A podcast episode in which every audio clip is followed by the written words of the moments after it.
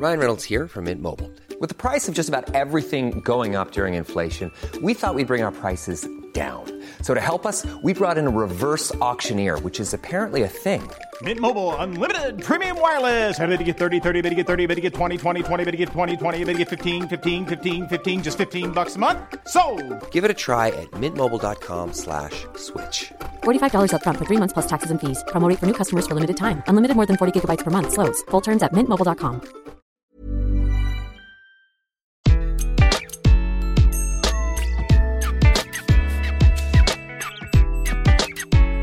Bonjour, je suis Gaël Châtelain-Berry, bienvenue sur mon podcast Happy Work, édition spéciale. Pour cet épisode, j'ai l'immense plaisir de recevoir Boutaina Araki, qui est la présidente de Clear Channel, la célébrissime entreprise de communication outdoor. Durant cet entretien, nous allons parler de bien-être au travail, bien sûr, mais également d'égalité femmes-hommes, des confinements saison 1 et saison 2, de l'importance de la libération de la parole chez Clear Channel, d'engagement et de l'évolution du pacte qui existe entre les salariés et leur entreprise. D'une certaine manière, nous allons parler d'humanisme et j'ai adoré ça. J'espère que vous passerez un bon moment en notre compagnie. Bonne écoute. Bonjour Boutaina. Bonjour. Merci beaucoup d'avoir accepté mon invitation. Alors, comme d'habitude, je vais vous présenter rapidement. N'hésitez pas si vous souhaitez rajouter quelque chose par la suite ou si je me suis trompé à me corriger. Donc, vous êtes diplômé de l'EDEC en 1995 et vous commencez votre carrière en tant que consultante chez Cartesis avant de rejoindre en 2002 le groupe Canal en tant que directrice de la comptabilité et du reporting. Bon, à ce stade de votre carrière, cela nous fait déjà deux points communs, le groupe Canal où j'ai travaillé ainsi que notre école de commerce. Mais revenons à vous. Vous devenez en 2007 directrice financière du groupe La Martinière et en 2009, vous intégrez le monde de l'affichage en devenant directrice financière de CBS Outdoor, avant d'occuper le même poste chez Clear Channel en 2011 et d'y rester depuis en occupant différents postes jusqu'à en devenir en février 2020 la présidente. Donc déjà, félicitations à vous pour cette nomination. 2020 sera une belle année pour vous et je pense que vous n'êtes pas si nombreux et nombreuses que cela, même si j'imagine que pour l'entreprise de médias outdoor que vous êtes, l'année ne doit pas être extrêmement simple. Pour situer Clear Channel pour les auditeurs, Clear Channel France, vous êtes une filiale de Clear Channel Outdoor Holding, l'un des acteurs majeurs de la communication extérieure dans le monde avec plus de 450 000 panneaux et écrans digitaux dans 31 pays d'Asie, d'Europe, d'Amérique latine et d'Amérique du Nord qui touchent pas moins de un demi-milliard de personnes par mois au travers de quatre continents. Alors, voilà ma première question après cette longue introduction. Cette première question est personnelle, car quand on prend la tête d'une telle entreprise, j'imagine que votre vie professionnelle est importante pour vous, mais plus précisément, que représente pour vous votre activité professionnelle? Merci Gaël pour cette introduction qui était tout à fait correcte. Euh, alors, mon activité, bien évidemment, quand on est dans ce genre de responsabilité, euh, c'est une part importante de ma vie, je dirais. Et pour moi, mon activité, c'est vraiment quelque chose qui est de l'ordre de l'engagement, de la responsabilité, c'est aussi pour moi une source de joie très importante. C'est euh, ma façon à moi de me sentir euh, utile et de contribuer euh, à la marche du monde à ma toute petite échelle. Mais c'est comme ça que je le ressens, c'est comme ça que je vis mon activité. Je réalise avec joie qu'en fait, dans les interviews que je fais pour Happy Work, de plus en plus souvent, les patrons sont des patronnes euh, la semaine dernière, j'ai interviewé la patronne de Welcome to the Jungle. Cette semaine, je vous interviewe vous. Est-ce que vous sentez un rôle particulier en tant que femme ou finalement, vous faites partie de la génération qui considère que ben, homme ou femme, on s'en moque un peu? Alors, j'attends avec impatience ce moment où, où, on pourra se dire homme ou femme, il n'y a aucune importance. Je pense qu'aujourd'hui, on est encore dans la situation où des femmes à la tête des entreprises relèvent de l'exception. Et, euh, je, j'espère que ce sera bientôt plus le cas. Et, euh, et je pense qu'on est encore dans ce moment où, en fait, les femmes qui arrivent à ce genre de responsabilité ont quelque chose de particulier ou, ont une mission particulière. Alors, bien évidemment, il ne faut pas généraliser. Euh, et on est d'abord et avant tout dans ce genre de fonction parce qu'on en a les compétences, parce qu'on sait gérer une entreprise, parce qu'on a un certain leadership, etc. Mais je pense qu'il y a quand même quelque chose euh, encore aujourd'hui dans la génération des dirigeantes femmes euh, qui, est en poste aujourd'hui, il, y a une motivation particulière, il y a une forme de mission particulière qui est à la fois euh, de cette mission elle vient du fait qu'on a qu'on a cette conscience d'être l'exception et d'avoir un rôle particulier et d'être quelque part un rôle modèle. Et donc, on ne peut pas avoir la même légèreté peut-être que certains de nos homologues euh, hommes dans ce genre de job. Euh, donc, je pense que ça joue aussi. Et puis, je pense que la manière dont euh, les femmes comme moi arrivent à ces fonctions-là, c'est une manière un peu particulière et des combats particuliers qui fait qu'on est animé par des motivations qui sont supérieures à celles qu'on peut avoir simplement en tant que dirigeant d'entreprise, de faire du business, de le faire bien. Et ces motivations, elles sont souvent d'ordre sociétal, elles sont d'ordre... Euh, voilà, ça, ça, se rapporte à des choses comme de la justice, comme euh, des notions d'équité, des notions de, euh, de contribuer à faire un monde meilleur, et pas juste de faire du business. Alors je généralise, j'ai horreur de ça en général, et je pense qu'il y a quelque chose de cet ordre-là chez les femmes dirigeantes aujourd'hui du fait de la disparité entre hommes et femmes. Mais ça me fait penser à quelque chose que me disait la DRH de Kellogg's il y a quelques semaines, Rachida Saraka, qui me disait si jamais une petite fille ou une jeune femme qui fait des études peut entendre cette interview et que je lui donne le courage de continuer parce que moi j'y suis arrivé, rien que ça, ça vaut le coup. Je suis d'accord. Alors, on va revenir sur le, sur le sujet du podcast qu'on va quand même parler de bien-être, même si on est dans une période un peu troublée. Comment est-ce que vous abordez chez Claire Channel France les questions de bien-être au travail dans cette période si particulière? Alors pour moi, le bien-être, c'est vraiment un sujet très très important. Et en fait, pendant longtemps, on a considéré que le bien-être, c'était un peu la cerise sur le gâteau. C'est le petit plus. Euh, euh, quand on a fini de s'occuper de tout le reste et que le business fonctionne bien, tout d'un coup, on se dit, c'est important qu'on se soucie du bien-être de nos collaborateurs. Pour moi, le bien-être, euh, c'est en fait dans les fondamentaux du fonctionnement de l'entreprise. Je suis très profondément persuadée que dans le fonctionnement d'une boîte et dans les priorités d'un dirigeant, la première chose, ça doit être les salariés. La première problématique ou la première attention doit être sur les people. C'est people first. Pour une raison très très simple, et c'est pas parce que euh, c'est pas juste dans une vision humaniste, etc. C'est parce que tout repose sur ça. La performance de la boîte, elle va forcément dépendre des gens et pour que les gens soient en situation de faire bien leur travail, il faut que cette dimension de bien-être, elle soit prise en compte. Et pour moi, le bien-être, c'est d'abord et avant tout, alors c'est pas le baby-foot dans la salle d'accueil, c'est vraiment d'abord, d'abord une question euh, de bien-être psychologique, c'est-à-dire de faire en sorte que les gens se sentent accueillis, respectés, euh, qu'ils sentent qu'ils ont le droit à la parole, qu'ils sont entendus, écoutés, et qu'il y a une forme de sécurité psychologique pour eux dans leur travail. Pourquoi c'est la base? Parce que d'abord, c'est la base pour la santé psychologique des, collaborateurs et c'est essentiel. Et c'est la base parce que c'est ce qui permet de libérer l'énergie. Si on ne met pas les gens dans, euh, dans cet état-là, on ne leur permet pas de donner leur pleine puissance. Et donc, moi, chaque fois que j'entends bien-être, je pense d'abord ce confort-là, confort psychologique. Et après, bien évidemment, il faut que les gens travaillent avec des outils qui soient des outils euh, confortables. On sait à quel point l'outil informatique est important. Il y, a, tout un tas de choses. Mais c'est d'abord cette sécurité psychologique essentielle où chacun peut se dire je suis dans un, dans un environnement sain, euh, où je suis entendu, je suis respecté, je peux donner ma pleine puissance, et je peux agir. Et, et donc, du coup, je le fais. Dans cette période, ça a dû être particulièrement compliqué parce qu'on parle beaucoup, et il y a beaucoup d'études qui sont en train de sortir actuellement sur la détresse psychologique. Détresse psychologique, on ne parle pas d'un petit coup de mou, on parle de détresse psychologique de certains salariés.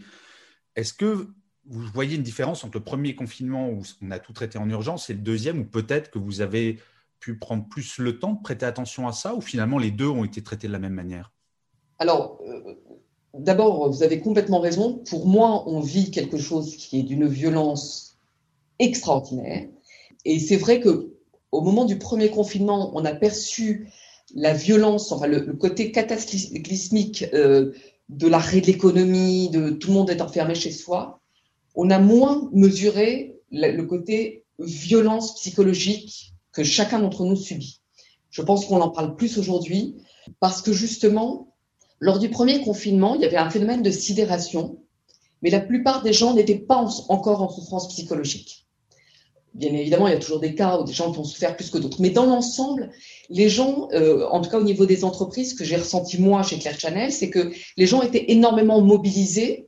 Il y avait un sentiment d'urgence, il y avait un sentiment de crise, et le réflexe a été un réflexe de mobilisation. Hmm. Et donc les gens étaient euh, euh galvanisés par, euh, par le sentiment d'être utiles.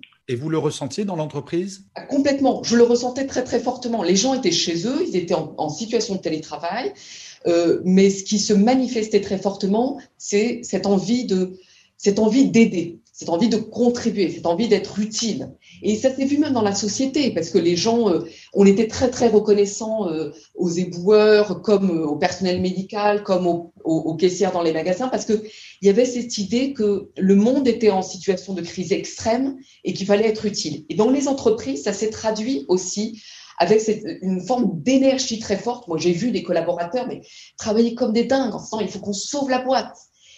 Et quelque part, ça, c'était bon psychologiquement pour les gens. C'est-à-dire que le fait même, même s'ils étaient très fatigués, ils étaient mis énormément en contribution, les conditions de travail n'étaient pas faciles, le fait de se dire je sers à quelque chose, je sauve ma boîte et en sauvant ma boîte, je sauve non seulement mon, emploi, mais l'emploi de mes, de mes collègues, etc., ça faisait que d'un point de vue psychologique, les gens étaient protégés.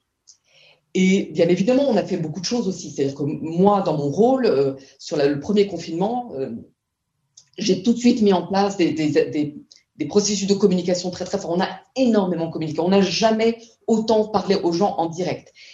Parce que pour moi, le fait que les gens soient euh, dispersés, chacun chez soi, coupés du lien avec l'entreprise, dans un moment de crise aussi terrible, euh, ça me paraissait hyper important de recréer un lien d'une façon ou d'une autre. Donc, euh, on a beaucoup, beaucoup parlé, on a mis en place euh, des, Teams live euh, ouverts à tous, on a, on a trouvé des moyens de communication, heureusement que la technologie nous a aidés, pour justement parler énormément, dire aux gens où on en était et aussi écouter les gens, les faire parler, les laisser poser des questions pour que, pour à nouveau leur manifester qu'ils étaient importants pour nous, que leur santé mentale était importante.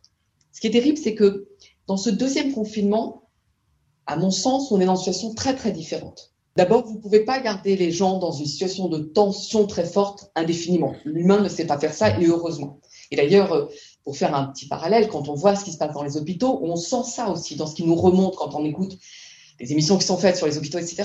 On voit bien, on ne peut pas maintenir un personnel aussi dévoué soit-il dans un état de tension maximale en permanence. C'est humainement insoutenable. Et donc, dans les entreprises, il y a ça. C'est-à-dire que vous n'avez plus cette énergie de, cette énergie de la crise, de la tempête, comme on l'a eu dans le premier confinement. Là, on est dans autre chose. Les gens ont compris que cette histoire pouvait durer longtemps. Ils ont compris que ce, phénomène de restriction qui peut aller jusqu'au confinement, ben, c'était quelque chose qui allait euh, revenir régulièrement, durablement. Et du coup, on est passé d'une espèce de, peur, de crise, il faut qu'on réagisse vite, à quelque chose qui ressemble plus à une forme de désespérance. Et là, oui, je pense qu'on est en véritable danger. Moi, je l'ai senti de façon beaucoup, beaucoup plus dure que la première fois. Alors, ce que j'essaie de faire avec mon équipe de, direction, c'est euh, de continuer ce dialogue, continuer à se parler, créer des, petits groupes de, de, de travail ou de réflexion ou de libération de la parole mais honnêtement, je vais vous dire, même moi en tant que dirigeante, je trouve ça beaucoup plus dur. Et pas à cause de la situation économique qui reste très compliquée, etc. Mmh.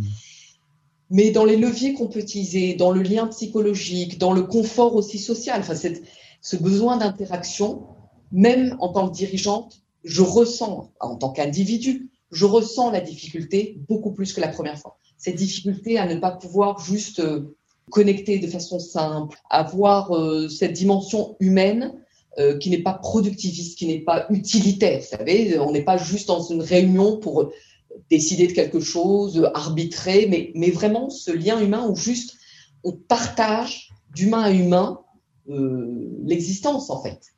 Je ne sais pas comment décrire ça, mais ce côté social, tout simplement, dont on a besoin, qui fait partie du fonctionnement d'une entreprise.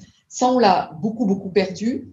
C'est assez difficile à créer. On, essaie de le créer de façon artificielle en faisant même des visios un peu, un peu improvisés, sans objectif, sans euh, finalité particulière, juste pour, pour prendre des nouvelles de l'autre, juste pour avoir un moment d'échange. Mais bien évidemment, c'est beaucoup plus artificiel, c'est beaucoup plus dur à faire.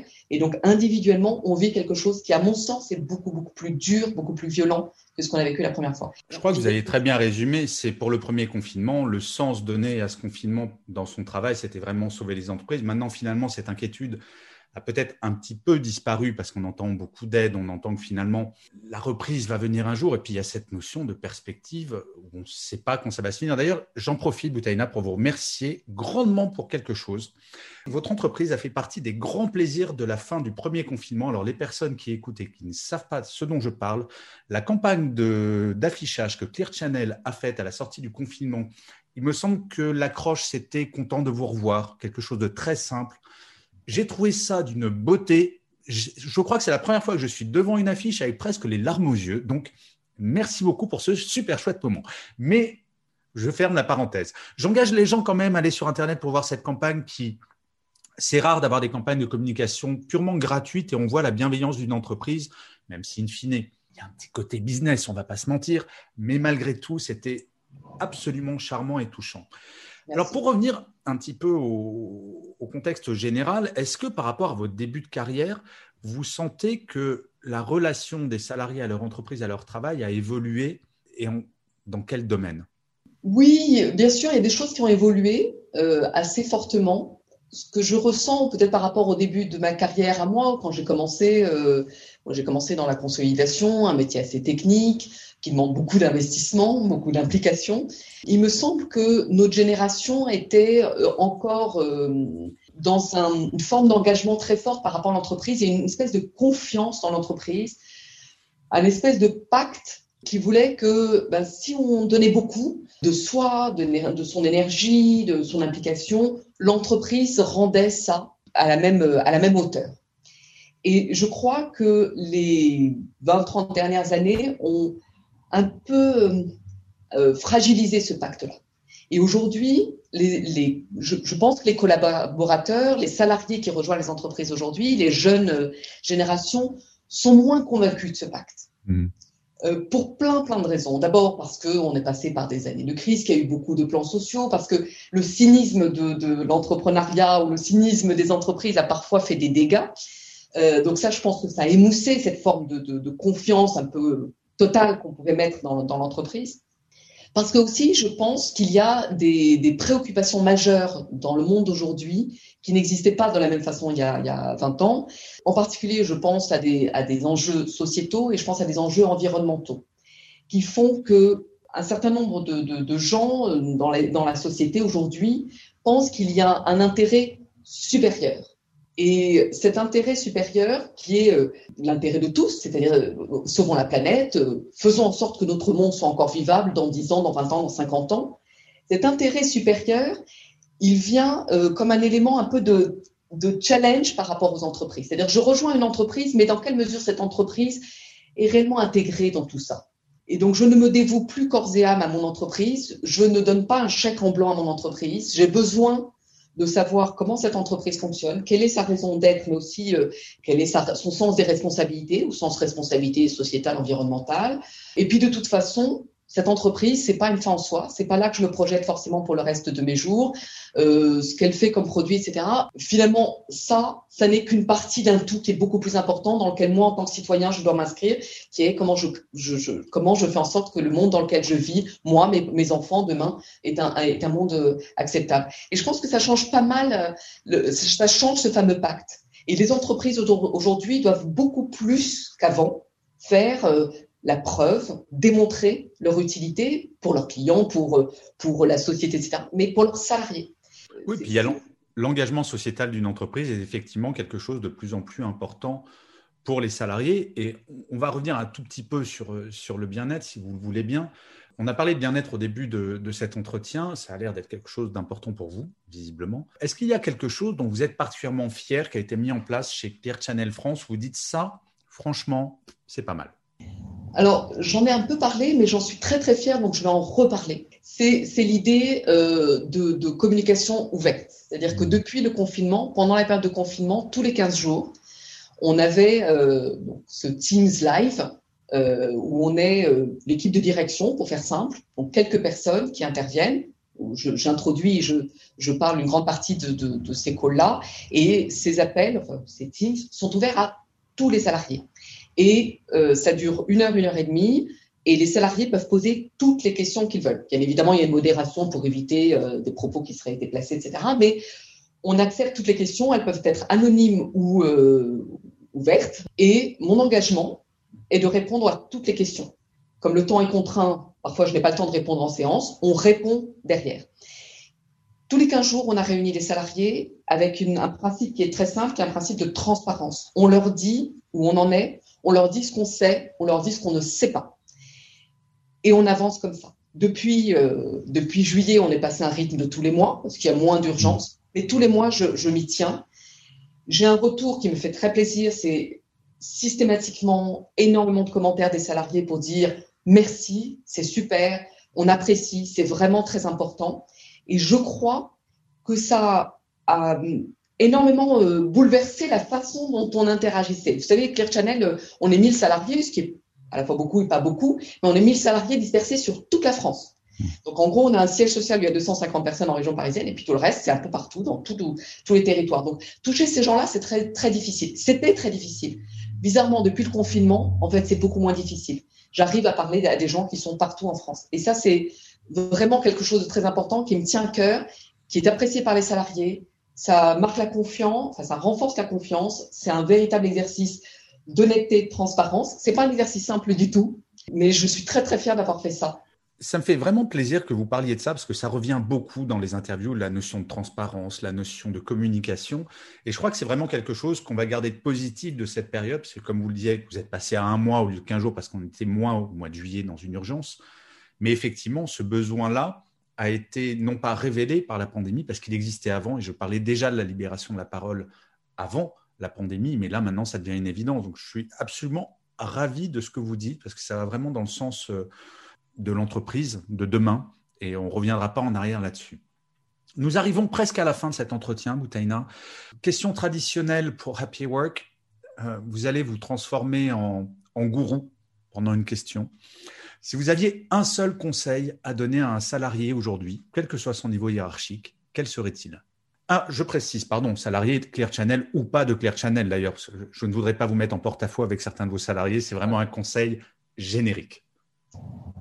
On est dans une période très troublée où objectivement beaucoup de salariés aujourd'hui peuvent s'interroger sur leur avenir et euh, même être inquiet pour leur sort. Est-ce qu'on sera encore là? Est-ce que, est-ce que mon entreprise ne sera pas amenée à licencier euh, euh, Est-ce qu'on va survivre à cette crise? Parce qu'on a, faut pas même se le dire, beaucoup, beaucoup d'industries sont en très grande souffrance.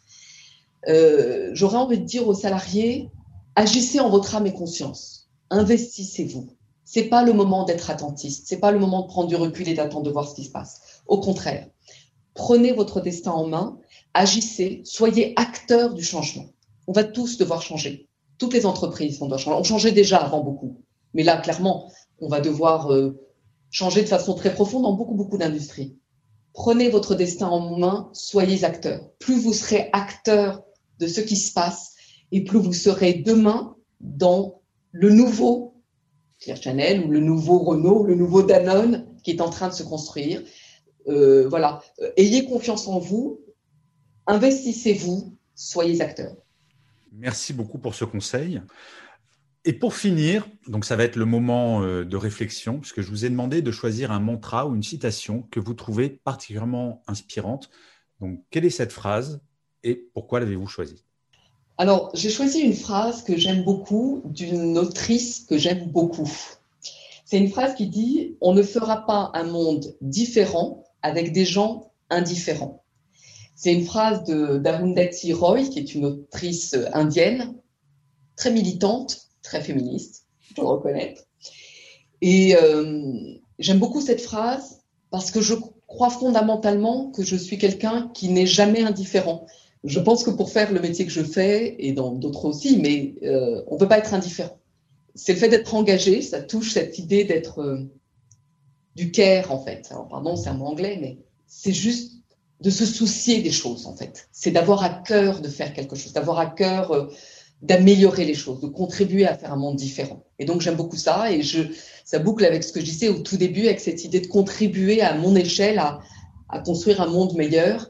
Et euh, voilà. Donc, euh, cette phrase qui me touche beaucoup. Eh écoutez, merci beaucoup pour ces mots d'engagement. J'aime beaucoup aussi que vous parliez de prêter attention à l'autre, de ne pas se contenter de rester dans son coin et de se dire tiens, bah, on va peut-être agir pour moi. Je trouve ça très encourageant dans cette période agitée s'il en est. Je vous remercie pour votre temps. Je vous dis à très bientôt, Bouteille. Merci beaucoup, Gaël. Au revoir. Super.